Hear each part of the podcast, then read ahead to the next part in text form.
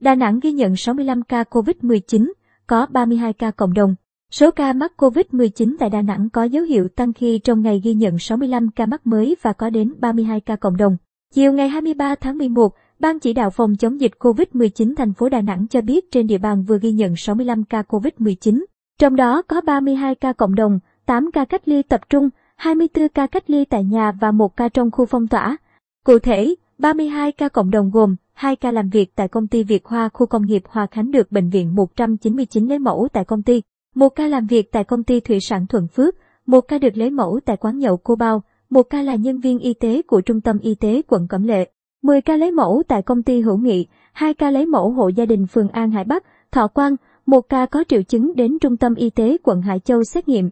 2 ca đến Trung tâm Y tế quận Thanh Khê khám bệnh, 3 ca là công nhân công ty Hữu Nghị, một ca đến phòng khám Y Đức xét nghiệm, một ca lấy mẫu tiểu thương chợ Hòa Khánh, một ca đến bệnh viện Vinmec xét nghiệm, hai ca đến bệnh viện 199 xét nghiệm, ba ca đến Trung tâm Y tế Liên Chịu test nhanh dương tính, trong đó có một ca từng đi chợ Hòa Khánh, một ca đến bệnh viện tâm trí xét nghiệm. Ngành y tế nhận định số ca mắc trong ngày liên quan 19 chuỗi lây nhiễm, trong đó có 18 chuỗi nguy cơ cao. Từ ngày 16 tháng 10 đến nay, Đà Nẵng ghi nhận 600 ca COVID-19. Hiện địa phương này có 105 điểm phong tỏa cứng và 16 cơ sở cách ly tập trung.